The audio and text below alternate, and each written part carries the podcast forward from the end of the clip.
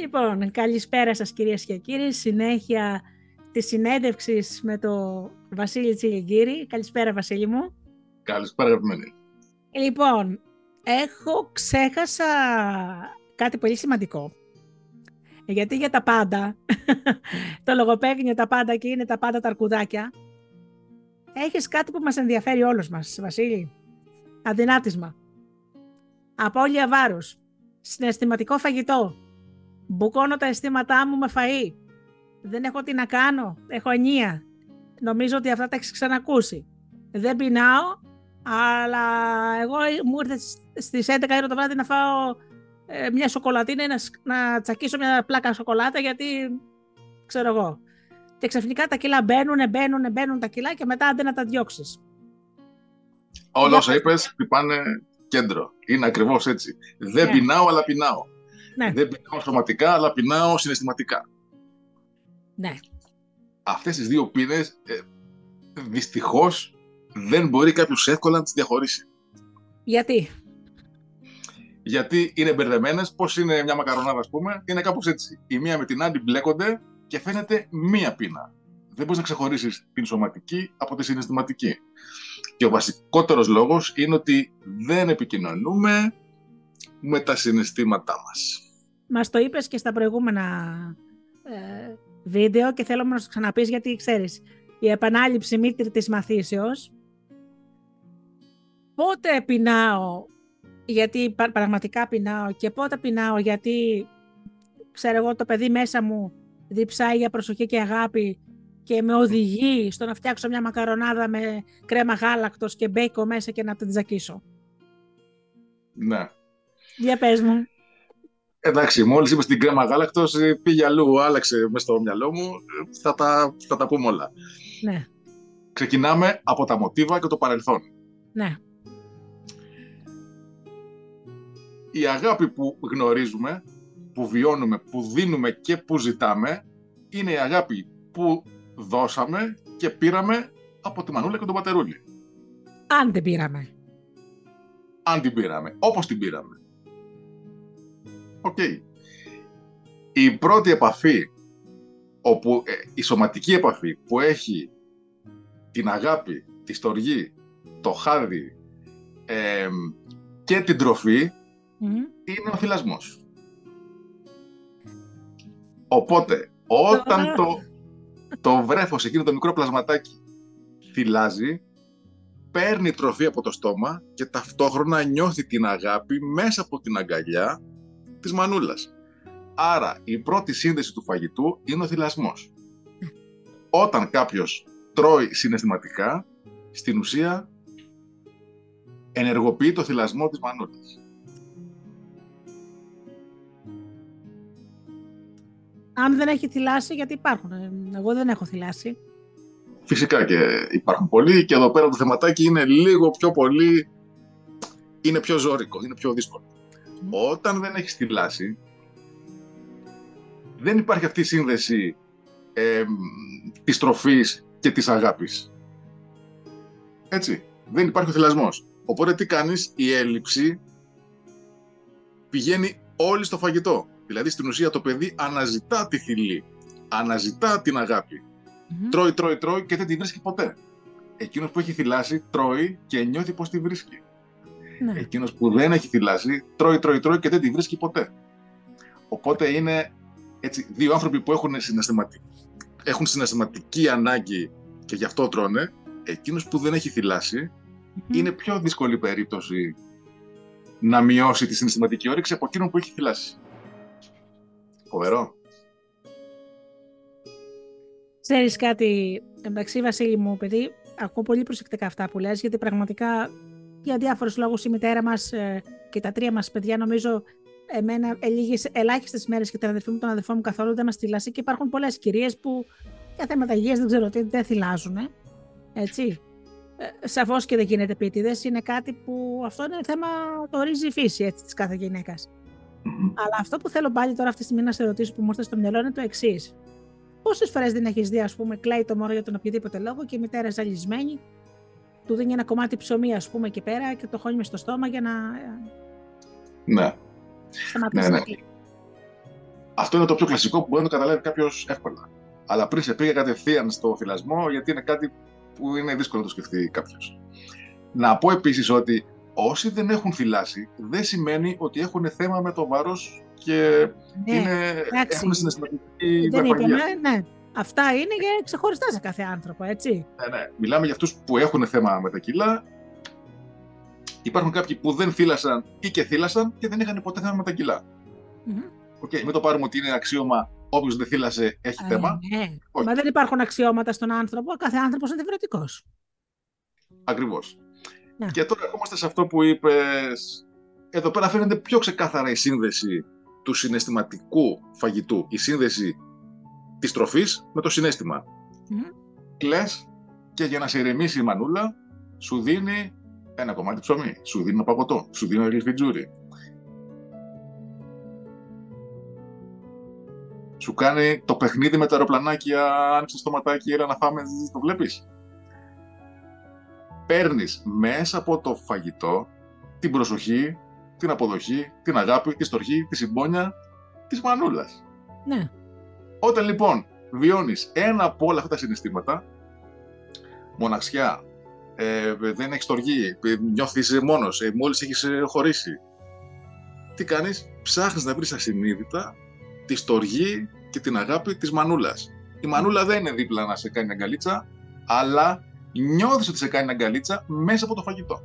Άλιστα. Και να σου πω και κάτι άλλο. Αν υποθέσουμε ότι το αγαπημένο σου φαγητό είναι οι τηγανιτές πατάτες, θα τρως τηγανιτές πατάτες. Το ξέρεις αυτό. Είναι πολύ, είναι πολύ κλασικό. Θα τρως τηγανιτές πατάτες. Αν το αγαπημένο φαγητό της μανούλας ήταν, ξέρω εγώ, πατάτες με αυγά ή ήταν, ξέρω εγώ, παστίτσιο, όταν νιώθεις μοναξιά, τρως πατάτες και αυγά ή παστίτσιο. Κατευθείαν αναπολύς γυρίζεις πίσω στο μοτίβο της αγάπης της μανούλας, μέσα από το φαγητό. Mm-hmm.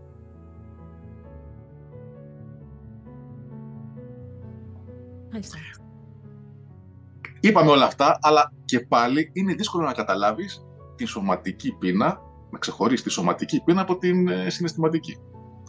Όπως και να έχει, θα πρέπει λίγο να αυτοπαρατηρηθείς. Mm-hmm. Υπάρχουν πολύ σημαντικές διαφορές ανάμεσα στη σωματική πείνα και στη συναισθηματική πείνα.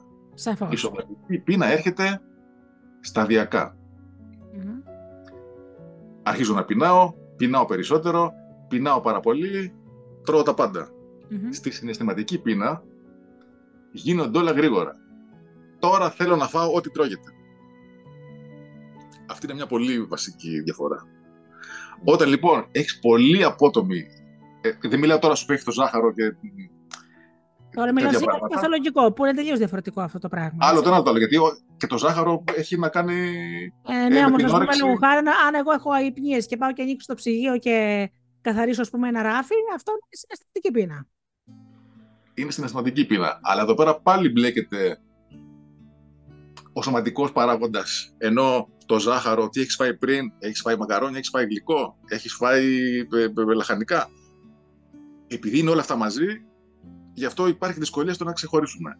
Όπως και να έχει, πρέπει να βρούμε τα μοτίβα που λειτουργούμε και μας οδηγούν στην αγάπη της μανούλας. Μάλιστα. Να Πάλι σου ζητήσω... Να σου Πάντα ζητήσω... Εντάξει, στις δεκαεφτά Μαΐου θα κάνεις το σεμινάριο του αυτοθεραπευτή. Αλλά να σου ζητήσω να ξανάρθεις να μας κάνεις και ένα σεμινάριο για το συναισθηματικό φαγητό. Ε, να μου το ζητήσετε, ναι.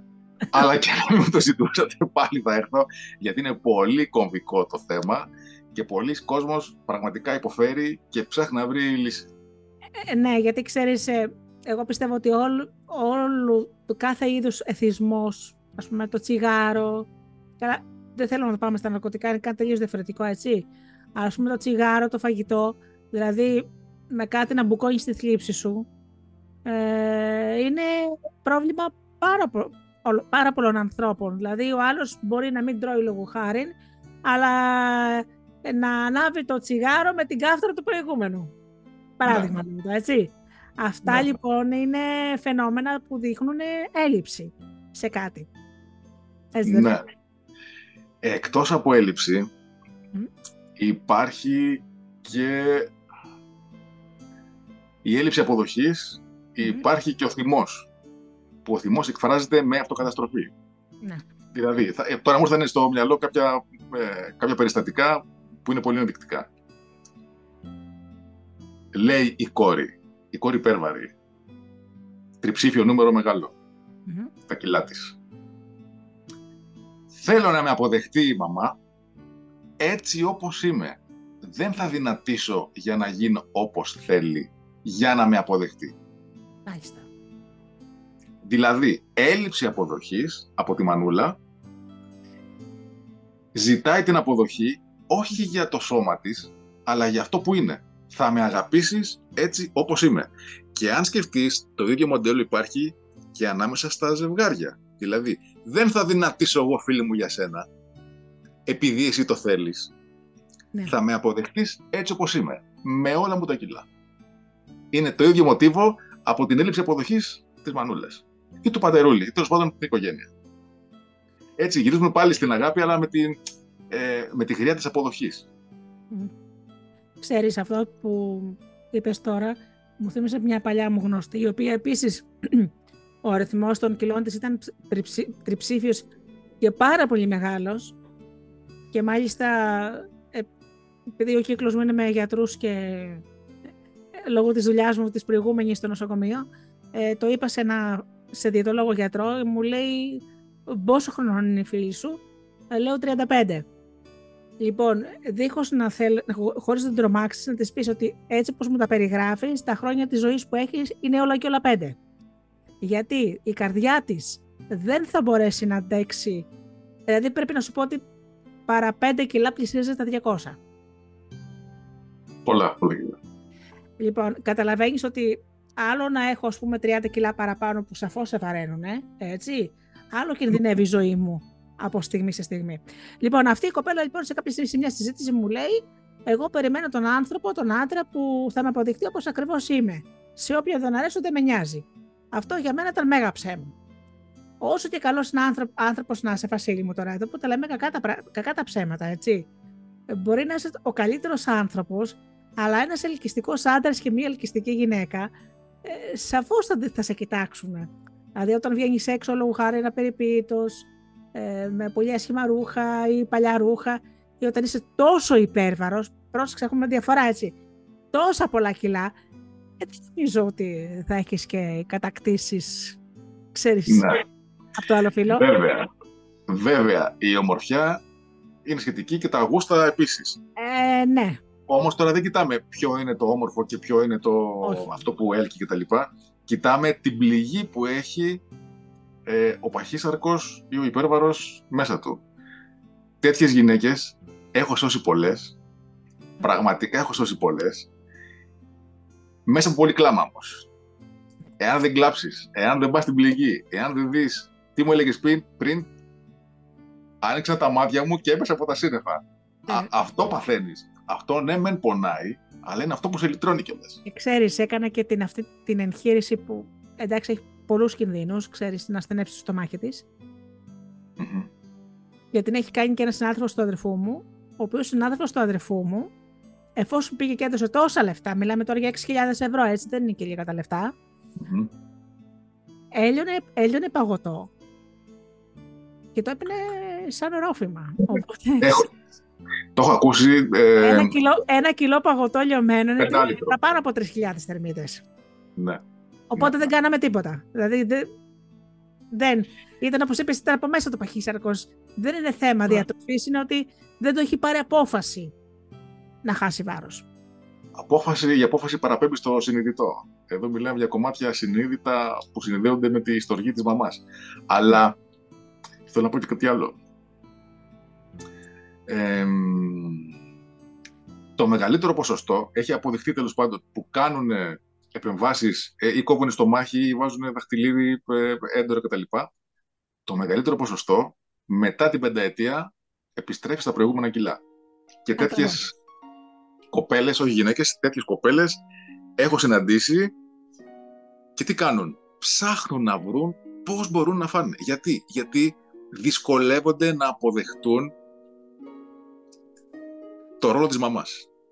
Mm-hmm. δεν μπορούν να χωνέψουν, πάμε τώρα πάλι χωνέψεις, δεν μπορούν να χωνέψουν ότι η μαμά δεν τις ήθελε. Η μαμά δεν τις αποδέχτηκε. Η μαμά για κάποιο δικό της λόγο ήταν θυμωμένη με την κόρη.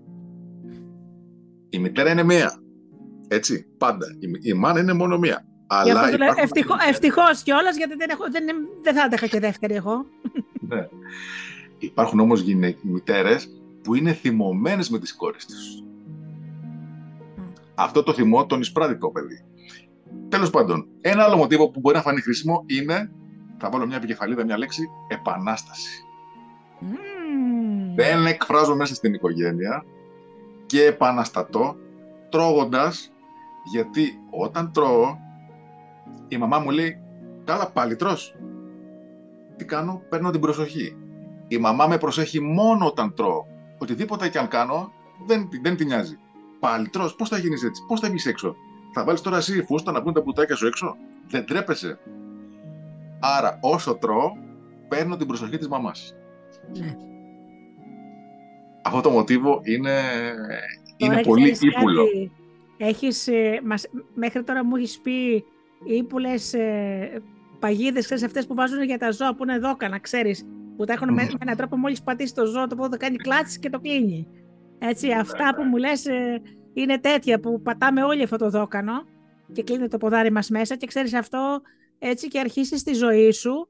Ε, θέλει πάρα πολύ δουλειά για να απαλλαγείς από αυτό το μοντέλο. Θέλει, θέλει πολύ δουλειά. Αν ε, στο βιβλίο μου, η δύναμη να αλλάξω τα πάντα, έχει περίπου τριάντα τέσσερις νομίζω, τριάντα τέσσερις τέτοιες παγίδες. Στο τέλος της έχω μία, δύο, τρεις. τριάντα τέσσερις κιόλας. Σε ευχαριστώ πάρα πολύ που, ναι. που, που δίνεις τόσο κουράγιο, γιατί διάβασα μόνο τις τρεις και μου ήρθαν να βάλω τα κλάματα, εντάξει. Λίγο πολύ, τις πατάμε όλοι, λίγο πολύ. Ναι. Ε, α, άλλο. Τώρα όσο μιλάμε μου έρχονται περιστατικά. Ναι. Και νομίζω θα, θα, θα αγγίξουν πολύ κόσμο. Mm-hmm.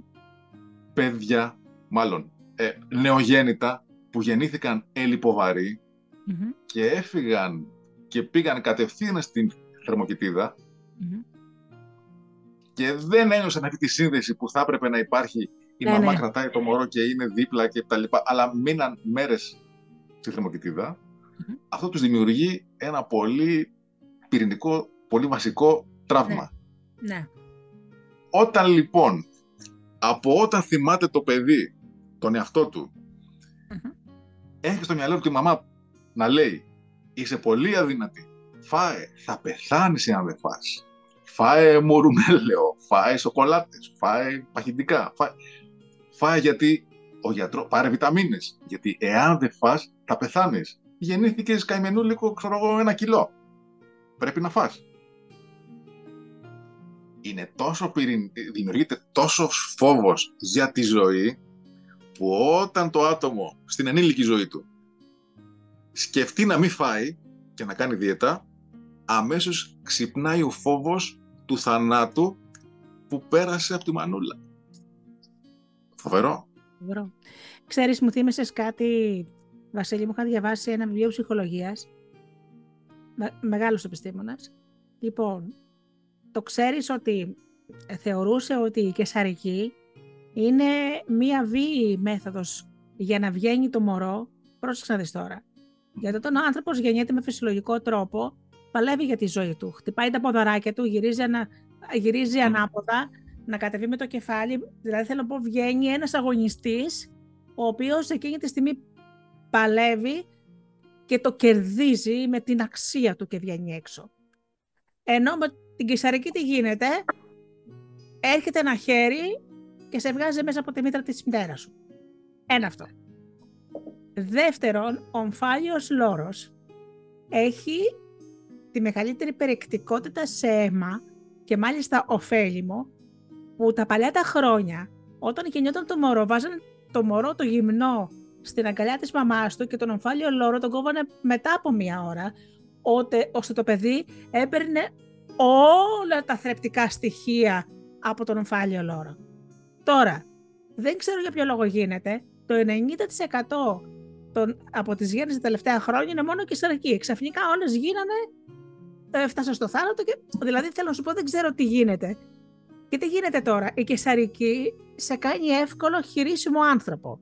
Δηλαδή, τι θέλω να πω, ότι πάντα θα έχεις μέσα στο συνείδητο, όσο όπως λες και εσύ για το συνείδητο που μας κάνει όλες τις ζημιές, ότι ξαφνικά θα έρθει ένα μαγικό χέρι από κάπου και θα σε τραβήξει πάλι στη ζωή. Θα σε σώσει. Θα σε σώσει. Θα σε σώσει. Η κλασική πρόταση που ακούω είναι που ακούω να τη λένε στους διαιτολόγους, θα το πω χαριτολογώντας, σε παρακαλώ κάνε μου λίγη δίαιτα. Δηλαδή πας στο διαιτολόγο και αδυνάτησέ με, κάνε, μου δι... κάνε δίαιτα εσύ για μένα. Εγώ δεν θέλω να κοπιάσω ή εγώ δεν θέλω να προσπαθήσω ή δεν θέλω να παλέψω. Να μην τρως εσύ αλλά εγώ να δυνατίζω.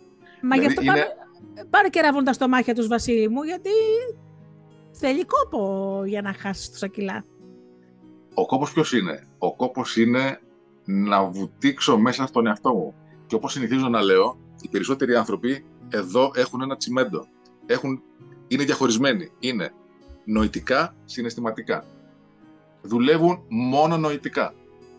Δεν ξέρουν τι νιώθουν, γιατί το νιώθουν, από πού έρχεται αυτό που νιώθουν, πώς να το διαχειριστούν και τι κάνουν. Επειδή δεν ξέρουν πώς να το διαχειριστούν, πού έρχεται, τι συμβαίνει κτλ. Τρώνε, αλλά τρώει, όταν τρώνε, τρώει το μυαλό τους, όχι το συναισθηματικό τους. Στην ουσία, τρώει το μυαλό. Ενώ τρώμε για να χορτάσουμε συναισθηματικά, επειδή είμαστε αποκομμένοι, δεν γεμίζουμε ποτέ. Ναι. Το μυαλό δεν χορταίνει ποτέ.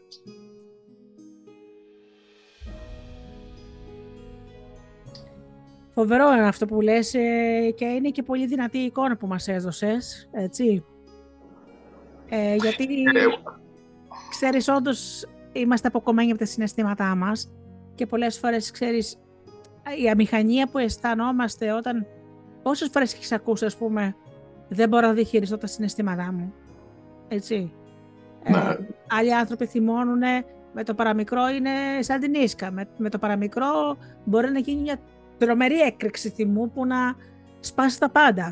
Ά, άλλος ε, ξεκινάει να κλαίει χωρίς λόγο και δεν μπορεί να σταματήσει. Αυτό σημαίνει ναι. ότι δεν ελέγχω τα συναισθήματά μου, έτσι. Και όταν ρωτήσεις γιατί κλαις, μικρή μου Μέλισσα, mm. δεν ξέρω γιατί κλαίω. Απλά τρέχουν τα δάκρυα. Mm. Από αυτό που σου περιγράφω καταλαβαίνεις πόσο αποκομμένη είναι από τα συναισθήματά της, που έρχονται, αναδύονται, γίνονται δάκρυα, αλλά δεν ξέρει από πού έρχονται και για ποιο λόγο. Mm. Δεν ξέρω γιατί, κάτι, κάτι έχω πάθει. Τι έχεις πάθει, δεν ξέρω. Ας φάω μια πίτσα να ηρεμήσω. Λοιπόν, ξέρεις, στον δρόμο της αυτοανάπτυξης είμαι πάρα πολλά χρόνια, από το δύο χιλιάδες πέντε συγκεκριμένα.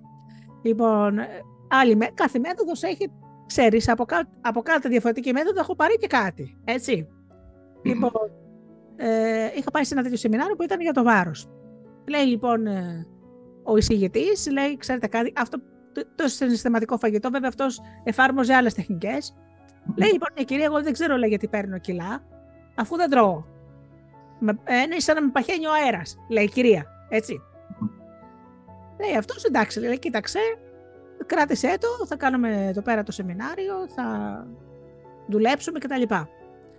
Την χάνει, όπως ήμασταν τώρα, ξέρεις, στο σεμινάριο σε καρέκλες, την χάνει να κάνετε τα δίπλα μου.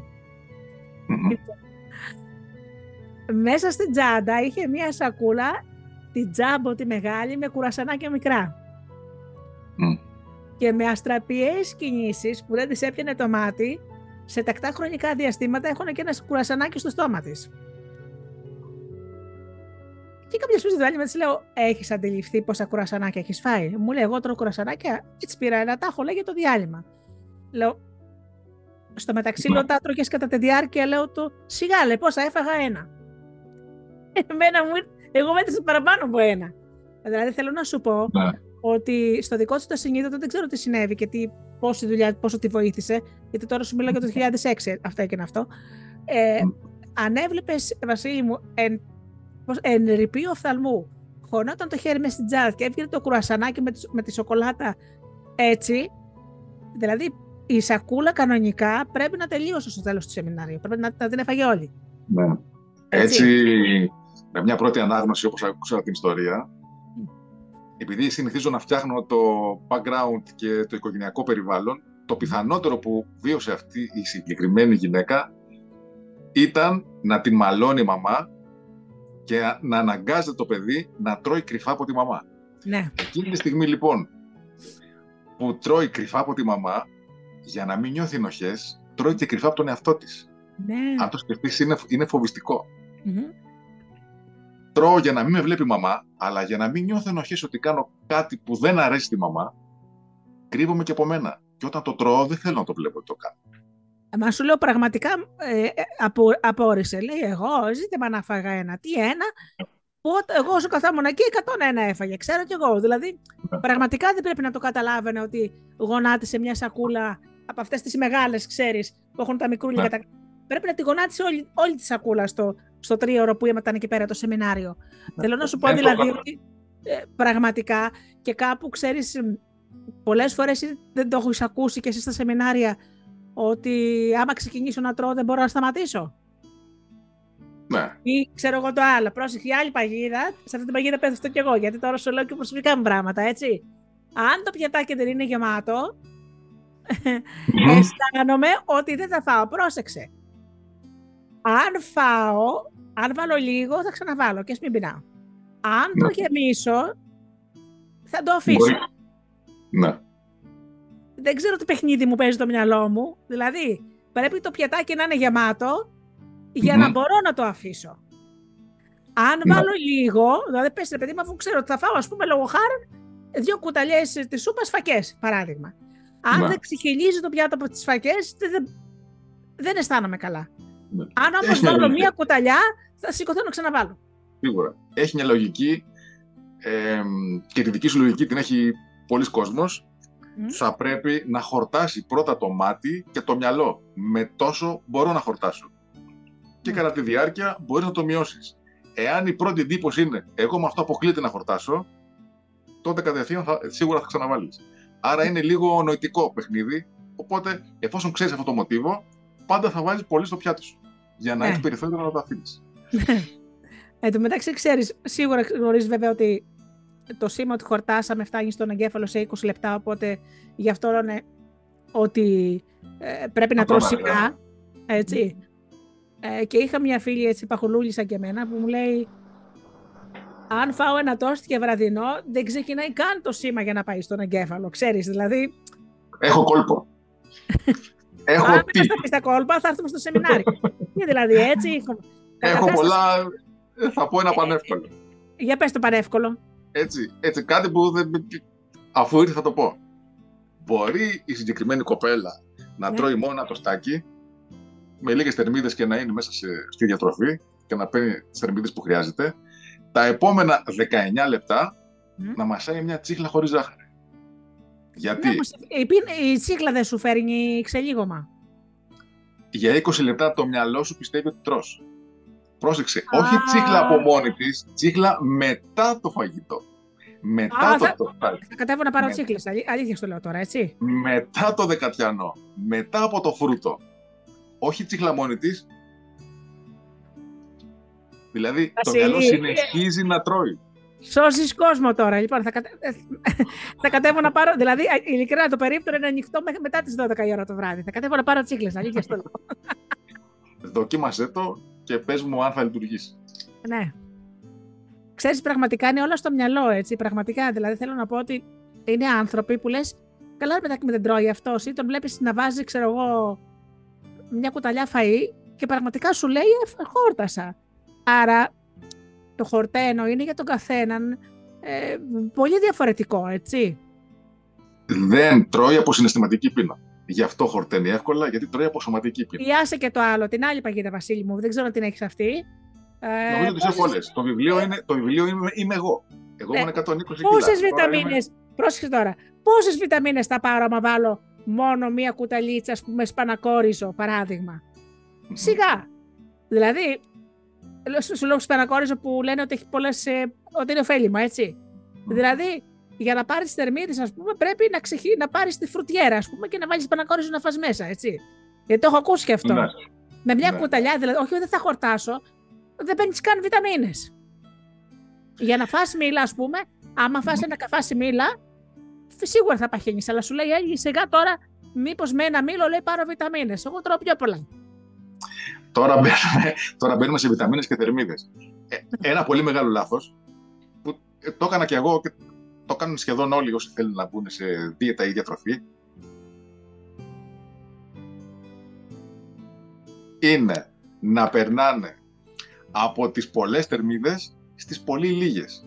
Δηλαδή, αύριο ξεκινάω δίαιτα. Και εκεί που έτρωγα τρία κομμάτια παστίτσιο, έπινα, ξέρω εγώ, ένα λίτρο κοκακόλα και μετά έτρωγα και ένα, και ένα γλυκό από πάνω και ήμουν ok, περνάω στη δίαιτα και θα φάω τρία baby, τρεις baby πατατούλες με δύο αγκουράκια, θα βάλω λίγο ξύδι στο καροτάκι, ένα μικρό ε, βραστό μπουτάκι και λίγο, και λίγο αέρα κοπανιστό.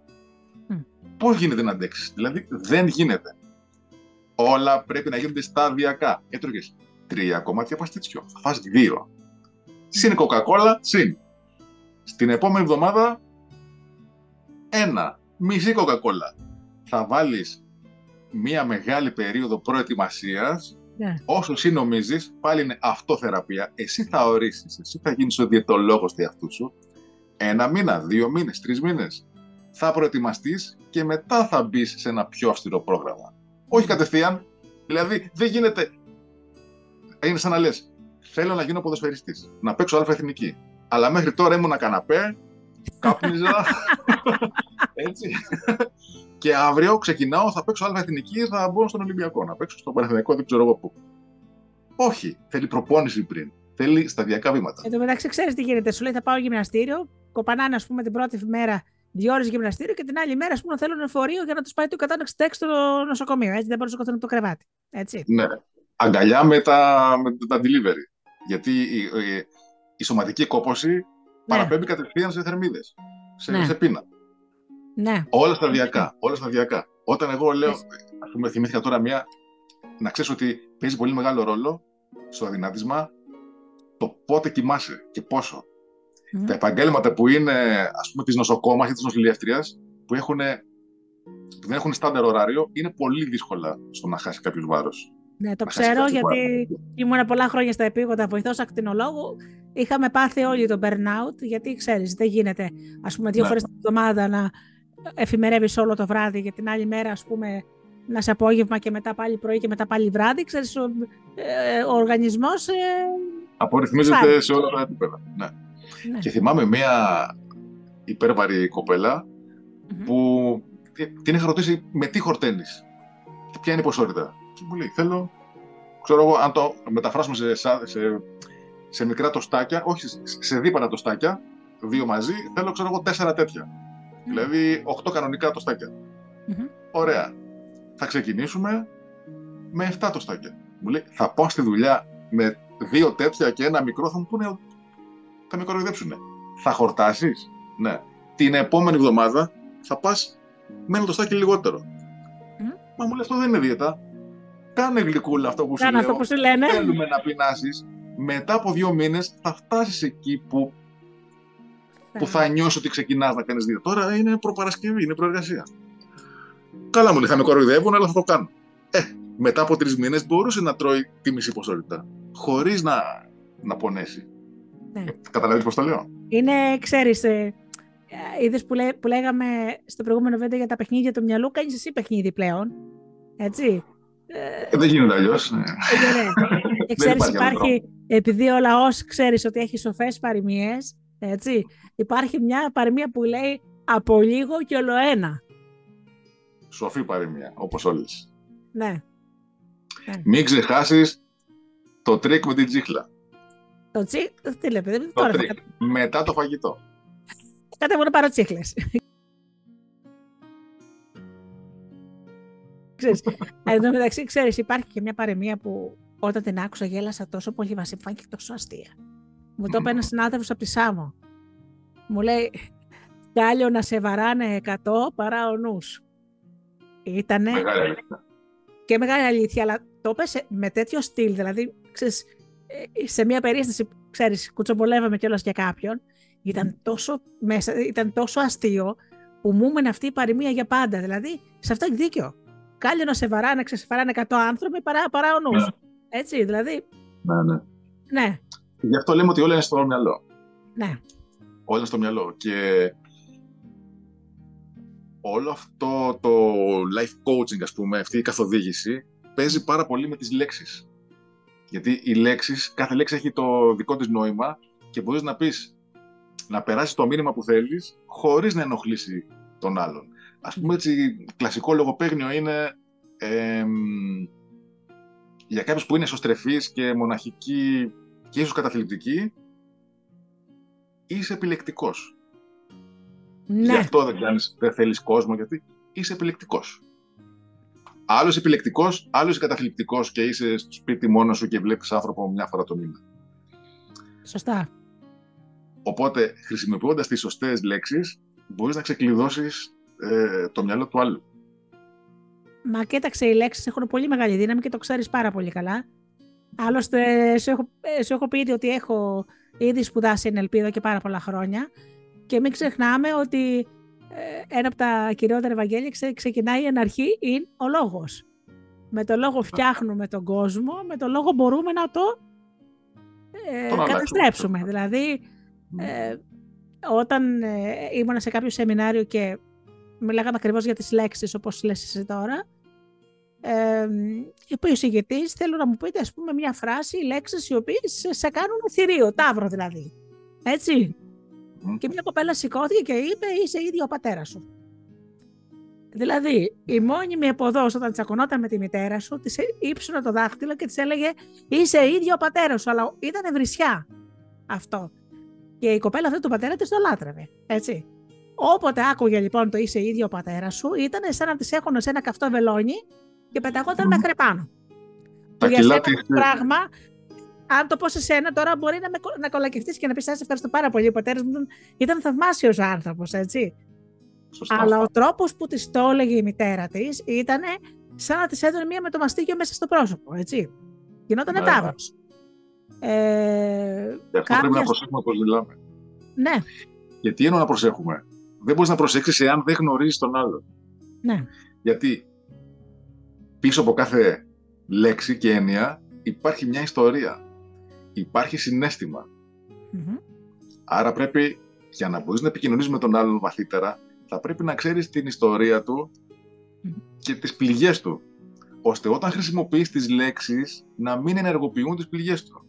Ναι. Ξέρεις, ε, ε, ε, επειδή με, μελετάω κι εγώ και δεν μελετάμε πολύ την εγκληματολογία, τη δεκαετία του ενενήντα σίγουρα θα έχεις ακούσει ε, για εκείνον τον ταξιτζή που είχε σκοτώσει περίπου έντεκα ανθρώπους, είχε αφήσει ανάπηρους άλλους τόσους, κυκλοφορούσε mm-hmm. με ένα πιστόλι.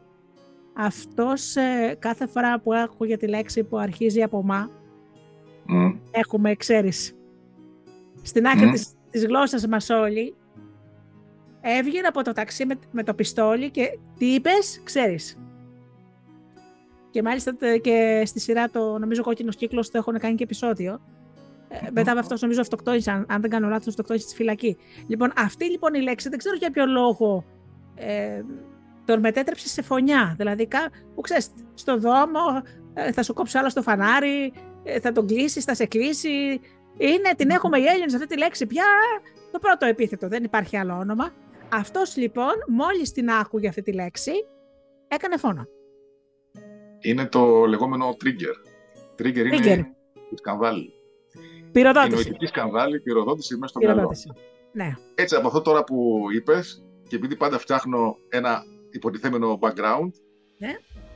είπες ότι όταν άκουγε αυτή τη λέξη, έβγαινε με τον πιστόλι και σκότωνε. Mm. Εγώ θα πω ότι αυτός που τον σκότωσε συναισθηματικά χρησιμοποιούσε αυτή τη λέξη. Ναι. Άρα κάνει ό,τι του κάνουν. Του έκαναν. Ναι. Μα, Άρα για να λύσει το θέμα. Έτσι, ε, για να λύσει το θέμα, πρέπει να γυρίσει πίσω και να αντιμετωπίσει αυτόν που τον σκότωσε. Πιθανόν να είναι ο πατέρας του. Δεν ξέρω αν είχε. Αν είχε ε, δεν έχω μελετήσει. Και... Είχα διαβάσει, ξέρεις, ε, την ιστορία. Δεν, δηλαδή δεν, έχω, δεν έχει τύχει να διαβάσω για αυτά που ήταν πριν. Ας πούμε, όπως εκείνος που σκότανε όλες τις ιερόδουλες, γιατί και η μητέρα του ήταν ιερόδουλος. Ξέρεις, ο γνωστός τύπος με το λευκό βαν που τις έπαιρνε και τις βρίσκανε στραγγαλισμένες και σκοτωμένες. Οπότε τις μισούσε όλες, γιατί και η μητέρα του, η μητέρα τα έφερε πελάτη στο σπίτι, οπότε καταλαβαίνεις ότι τα έγινε ναι, ναι. serial killer, έτσι. Ναι, ναι, ναι. Έχω μελετήσει εγώ κάποιους serial killer και ε, όλα τα ψυχολογικά προφίλ ε, ασχολούνται με την παιδική ηλικία και κυρίως με τη μητέρα. Κυρίως.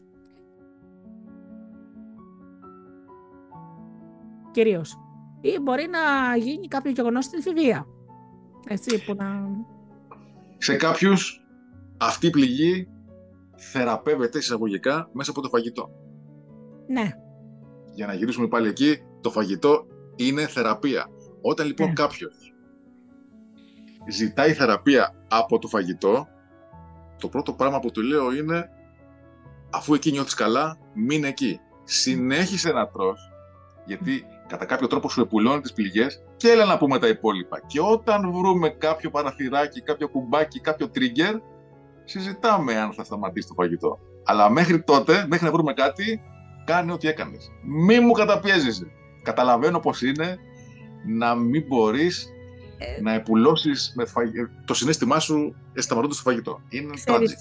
Κάτι, Βασίλη, αυτή τη στιγμή τι έχω παρατηρήσει σε σένα. Mm-hmm. Ε... Νιώθεις τον πόνο του άλλου.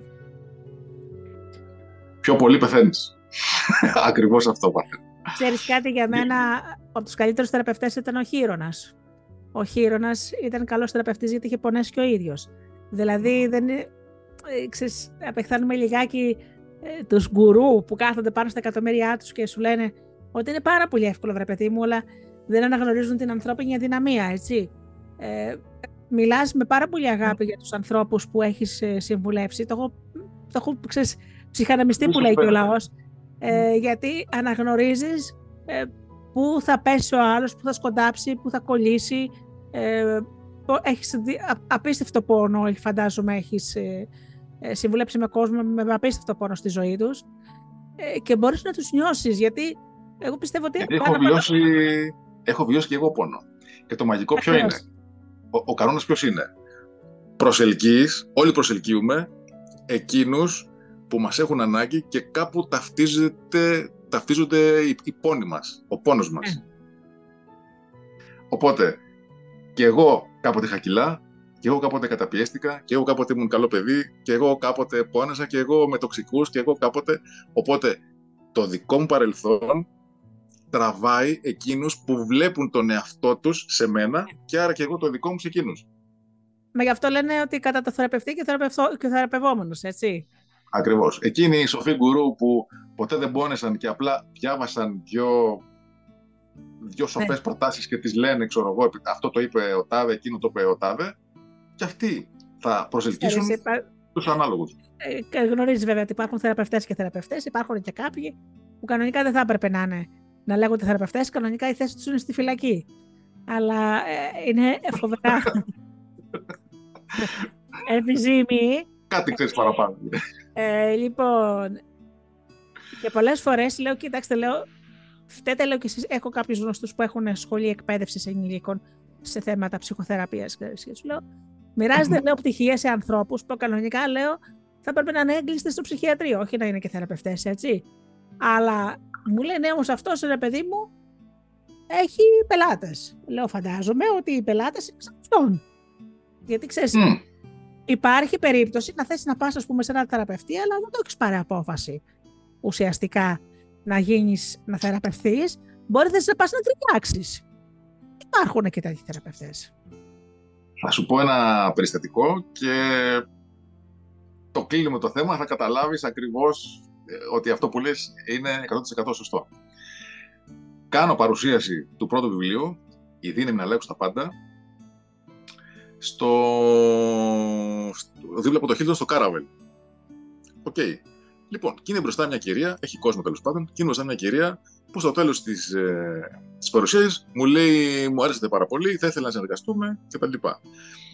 Ωραία, λέω, θα μιλήσουμε μια ωρίτσα, να δω εάν μπορώ να βοηθήσω. Να δεις και εσύ αν σου κάνω και μετά συνεχίζουμε.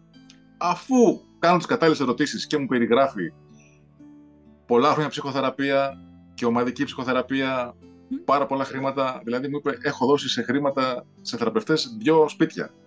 Τώρα Άρα. δεν ξέρω αν θα μου κάνεις κάτι εσύ, ε, αλλά σε δοκιμάζω και σένα, καλό παιδί φαίνεσαι. Εντάξει, οκ. Okay. Okay. Της λέω θα, θα αρχίσουμε να μιλάμε αλλά με μία προϋπόθεση. Θα μιλάμε μόνο όταν θα βρίσκεσαι στο αεροδρόμιο Ελευθέριος Βενιζέλος. Θα πηγαίνεις στο αεροδρόμιο και θα μιλάμε μόνο από εκεί, πουθενά άλλο. Ε, βάζω το μοναδικό όρο. Και μου λέει, μα γιατί? Και της εξηγώ το μοτίβο, της λέω γιατί μόνο εκεί νιώθεις καλά, μόνο εκεί έχεις την αίσθηση ότι μπορείς να είσαι ο εαυτός σου, μόνο εκεί μπορείς να βλέπεις τα πράγματα θετικά. Στο σπίτι, παιδιά, ξέρω εγώ, πεθερικά, παππούδες, γιαγιάδες, στη δουλειά το ίδιο, στο γυμναστήριο το ίδιο. Μόνο εκεί βλέπω παράθυρο που μπορείς να, να αναπνεύσεις. Η επόμενη κίνηση ποια ήτανε? Διέφυγε. Εξαφανίστηκε. Ούτε το καν κατάμε. το δοκίμασε. Ούτε καν το δοκίμασε. Εγώ έχω πάλι σε ένα σεμινάριο. Και τι είπε μέσα της? Ε? Λέει, όχ, με αυτόν θα γίνω καλά. Λοιπόν, είμαι σε ένα σεμινάριο και πολλών ατόμων μάλιστα. Δεν θυμάμαι τώρα να σου πω την αλήθεια. Θυμάμαι το περιστατικό, αλλά δεν θυμάμαι τι είπε ο εισηγητής. Με, με το που λέει μια κουβέντα, πετάγεται μια κυρία στις πρώτες θέσεις και λέει, ε, άι στο διάολο, λέει και εσύ. Και ξέρεις, μην... Τα λες τόσο καλά που... ε, έξαλλη όμως, έτσι. Εντάξει, μπορούσε να το χειριστεί, την καθησύχασε. Της είπε, ζητώ συγγνώμη αν είπα κάτι που σας πόνεσε. Αν θέλετε, λέει, στο διάλειμμα, ε, να τα πούμε. Ναι. Ε, Μια καλή ευκαιρία να μιλήσουμε για το trigger. Λέει, τι είναι σκανδάλι. Ε, οπότε... Κοίταξε να δεις, αυτό που είπε ο εισηγητής στη ροή του λόγου ήταν κάτι που της έλεγε ο πατέρας της. Αλλά... Άρα το έστω διάλειμμα το είπε στον πατέρα της, που ναι. έβλεπε στο θεραπευτή. Ναι. Δηλαδή θέλω να πω ότι ε, δεν ξε... αυτό που λέμε, γιατί θέλω να επανέλθουμε λίγο στην πυρο... στο trigger που λέμε την πυροδότηση, ε, δεν ξέρεις σε τι μπορεί να... μία λέξη, μία κοινή λέξη, τι μπορεί να πυροδοτήσει στον άλλον, έτσι. Ναι. Και νομίζω ότι αυτό είναι το, και το μεγαλείο της γλώσσας, που πραγματικά είναι εργαλείο. Άλλωστε, ε, επειδή είναι όλα μεταφορικά στην Αγία Γραφή, ο Θεός έφτιαξε με το λόγο τον κόσμο. Ναι. Αλλά όμως και εμείς φτιάχνουμε με το λόγο τον κόσμο μας και εμείς οι ίδιοι με τον ίδιο, με τον ίδιο, με τον ίδιο τρόπο μπορούμε να τον χαλάσουμε και τον κόσμο μας. Να χαλάσουμε... Ναι. Τη ζωή μας, την ίδια. Ισχύει αυτό. Ναι. Στα σεμινάρια πώς περιγράφω το trigger. Θα το πω, θα σου φτιάξω εικόνα και ναι. νομίζω θα σου μείνει forever. Ωραία. Και όσοι μας ακούσουν θα τους μείνει και ας το χρησιμοποιήσουν όπως νομίζουν. Υπάρχει ένα κουτάκι, νοητικό κουτάκι. Ξύλινο μάλλον. Mm-hmm. Με καπάκι που ανοίγει κάπως έτσι. Και υπάρχει μια σκανδάλι. Είναι σαν το, το, από το όπλο το, η σκανδάλι, ο κόκορας που λένε. Ναι. Όταν ακούσεις τη λέξη, το «μα» που άκουσε εκείνος που δολοφονούσε, ναι, ναι. ή το «αίμα πια» που... Αυτή η σκανδάλι χτυπάει. Mm-hmm. Ανοίγει το κουτί και βγαίνουν όλα από μέσα. Το κουτί της Πανδώρας. Όλα τα κουτάκια, mm. όταν έχουν έντονα συναισθήματα, είναι σαν το κουτί της Πανδώρας. Στο mm. κάτω-κάτω μέρος, στη ρίζα του κουτιού, εκεί πρέπει να ψάξεις. Τι είναι αυτό που δημιούργησε το κουτί. Όταν το ψάξεις εκεί, θεραπεύεις την πηγή, τη ρίζα και τότε ξαφνικά το κουτάκι είναι χωρίς σκανδάλι. Mm-hmm. Αυτό είναι θεραπεία. Μάλιστα. Λοιπόν, Βασίλη μου, ε, θα σου ζητήσω σίγουρα, όπως είπαμε, θα έρθεις δεκαεφτά Μαΐου. Μην mm. μας αργήσεις το σεμινάριο για το βάρος, γιατί... Έχουμε θέματα να λύσουμε, ξέρεις. Και το φαγητό, ξέρεις, είναι και η ουσία της ζωής. Θέλω να πω ότι ο άνθρωπος πεθαίνει χωρίς το φαγητό. Είναι πώς το καύσιμό μας, έτσι. Αυτό που μόλις είπες είναι η ουσία της ζωής. Κατευθείαν το μυαλό μου έδειξε ένα μικρό παιδάκι να θυλάζει. Αυτό που είπες. Και ναι. όντως είναι αλήθεια. Είναι η ουσία της ζωής. Αλλά πραγματικά σε προσκαλώ πάλι να έρθεις στην Αθήνα. Να μας δώσεις ε, αυτές τις τριάντα τέσσερις ε, μας είπες ε, τεχνικές, τριάντα τέσσερις λόγους. τριάντα τέσσερις λόγοι, τριάντα τέσσερις λόγοι ε, που τρώμε συναισθηματικά. Και φυσικά περιμένω, επειδή έχω διαβάσει τις τεχνικές σου, δεν... τουλάχιστον από το βιβλίο που πρόκειται να εκδοθεί θα γίνει άλλη εκπομπή. Από τις άλλες τεχνικές όμως που έχεις, ίσως μοιραστώ με τους ακροατές, με την αδειά σου μία-δύο. Ε, θα ήθελα στο σεμινάριο να μας δώσεις εργαλεία, γιατί πίστεψε με υπάρχει πολλής κόσμος που απλώς θέλει, ξέρεις, ένα μικρό σπρόξιμο για να ανοίξει τα φτερά του και να πετάξει. Ναι, ναι.